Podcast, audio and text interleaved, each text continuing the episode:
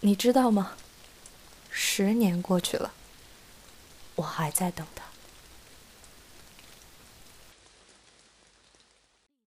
你说人为什么特别容易孤独呢？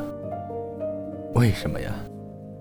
我看不到希望了，怎么办？我早就说过，我的未来是空白了。把你的颜料收回去，谢谢。我冇其他要求噶，只不过想要自己执着嘅嘢有翻个结果啦。一个人没什么可耻的，我现在很愉快。我冇其他要求噶，我早就说过，只不过我的一个人没什么可的。耻的，你现在很愉快为。什么特别容易孤独呢？为什么呀？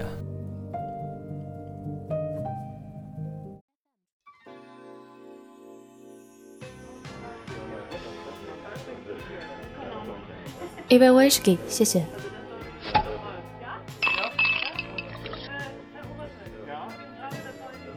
这么晚了，你的店怎么还不打烊？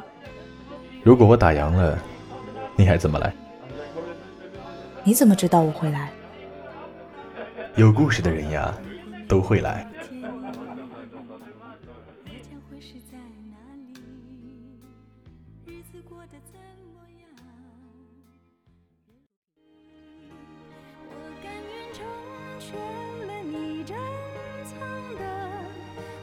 往昔，只想你找回让你想你的热情。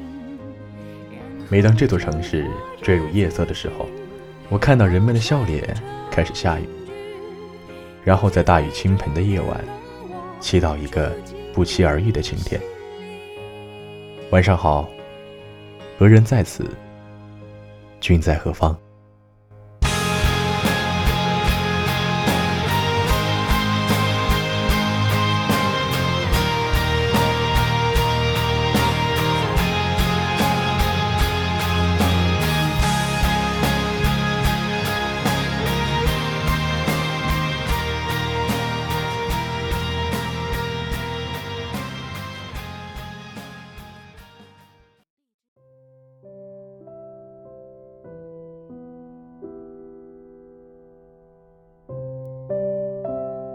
嗨，晚上好，我是何人。今天要分享的内容是，不好意思，诗和远方这碗鸡汤，我不喝。高晓松那句“生活不止眼前的苟且，还有诗和远方”，最近又火了起来。诗和远方。听起来太美好，太具吸引力了。工作压力太大了，我要辞职，来一场说走就走的旅行。被生活逼得无路可逃的时候，找个咖啡店，拍一张照片，配文“生活不止眼前的苟且，还有诗和远方”，发到朋友圈，仿佛瞬间就能被治愈。有多少人？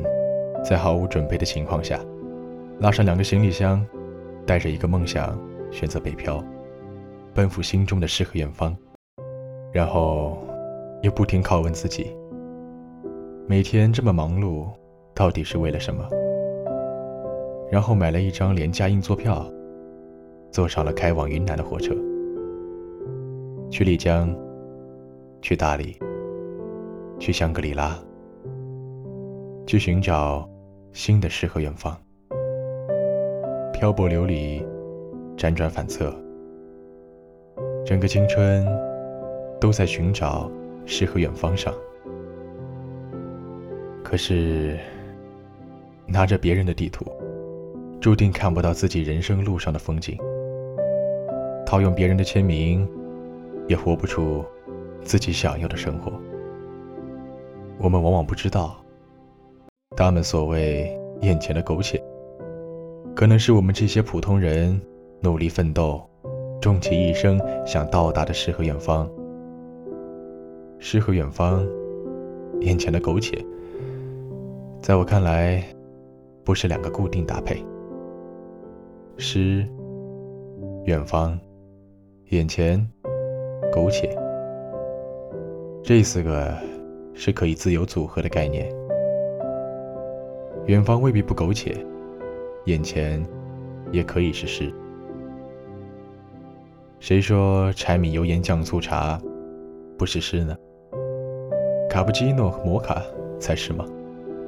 孩子那句“从明天起，做个幸福的人，喂马劈柴”，不就是最好的佐证吗？没有苟且的环境，只有苟且的人生态度。我们如果不能把眼前苟且处理好，又何来远方？哪里才是真正的远方？恐怕很多人都不能给出一个准确的答案。远方已经成了逃离现实的避难所，凡是目不能及的地方，就是远方，就是世外桃源。我们总要度过一段生存期，才能谈诗和远方。远方不能成为生活的避难所，而诗，也不是我们面对生活的免死金牌。我们应该努力。把日子过成诗，时而简单，时而精致，而不管它是在眼前，还是远方。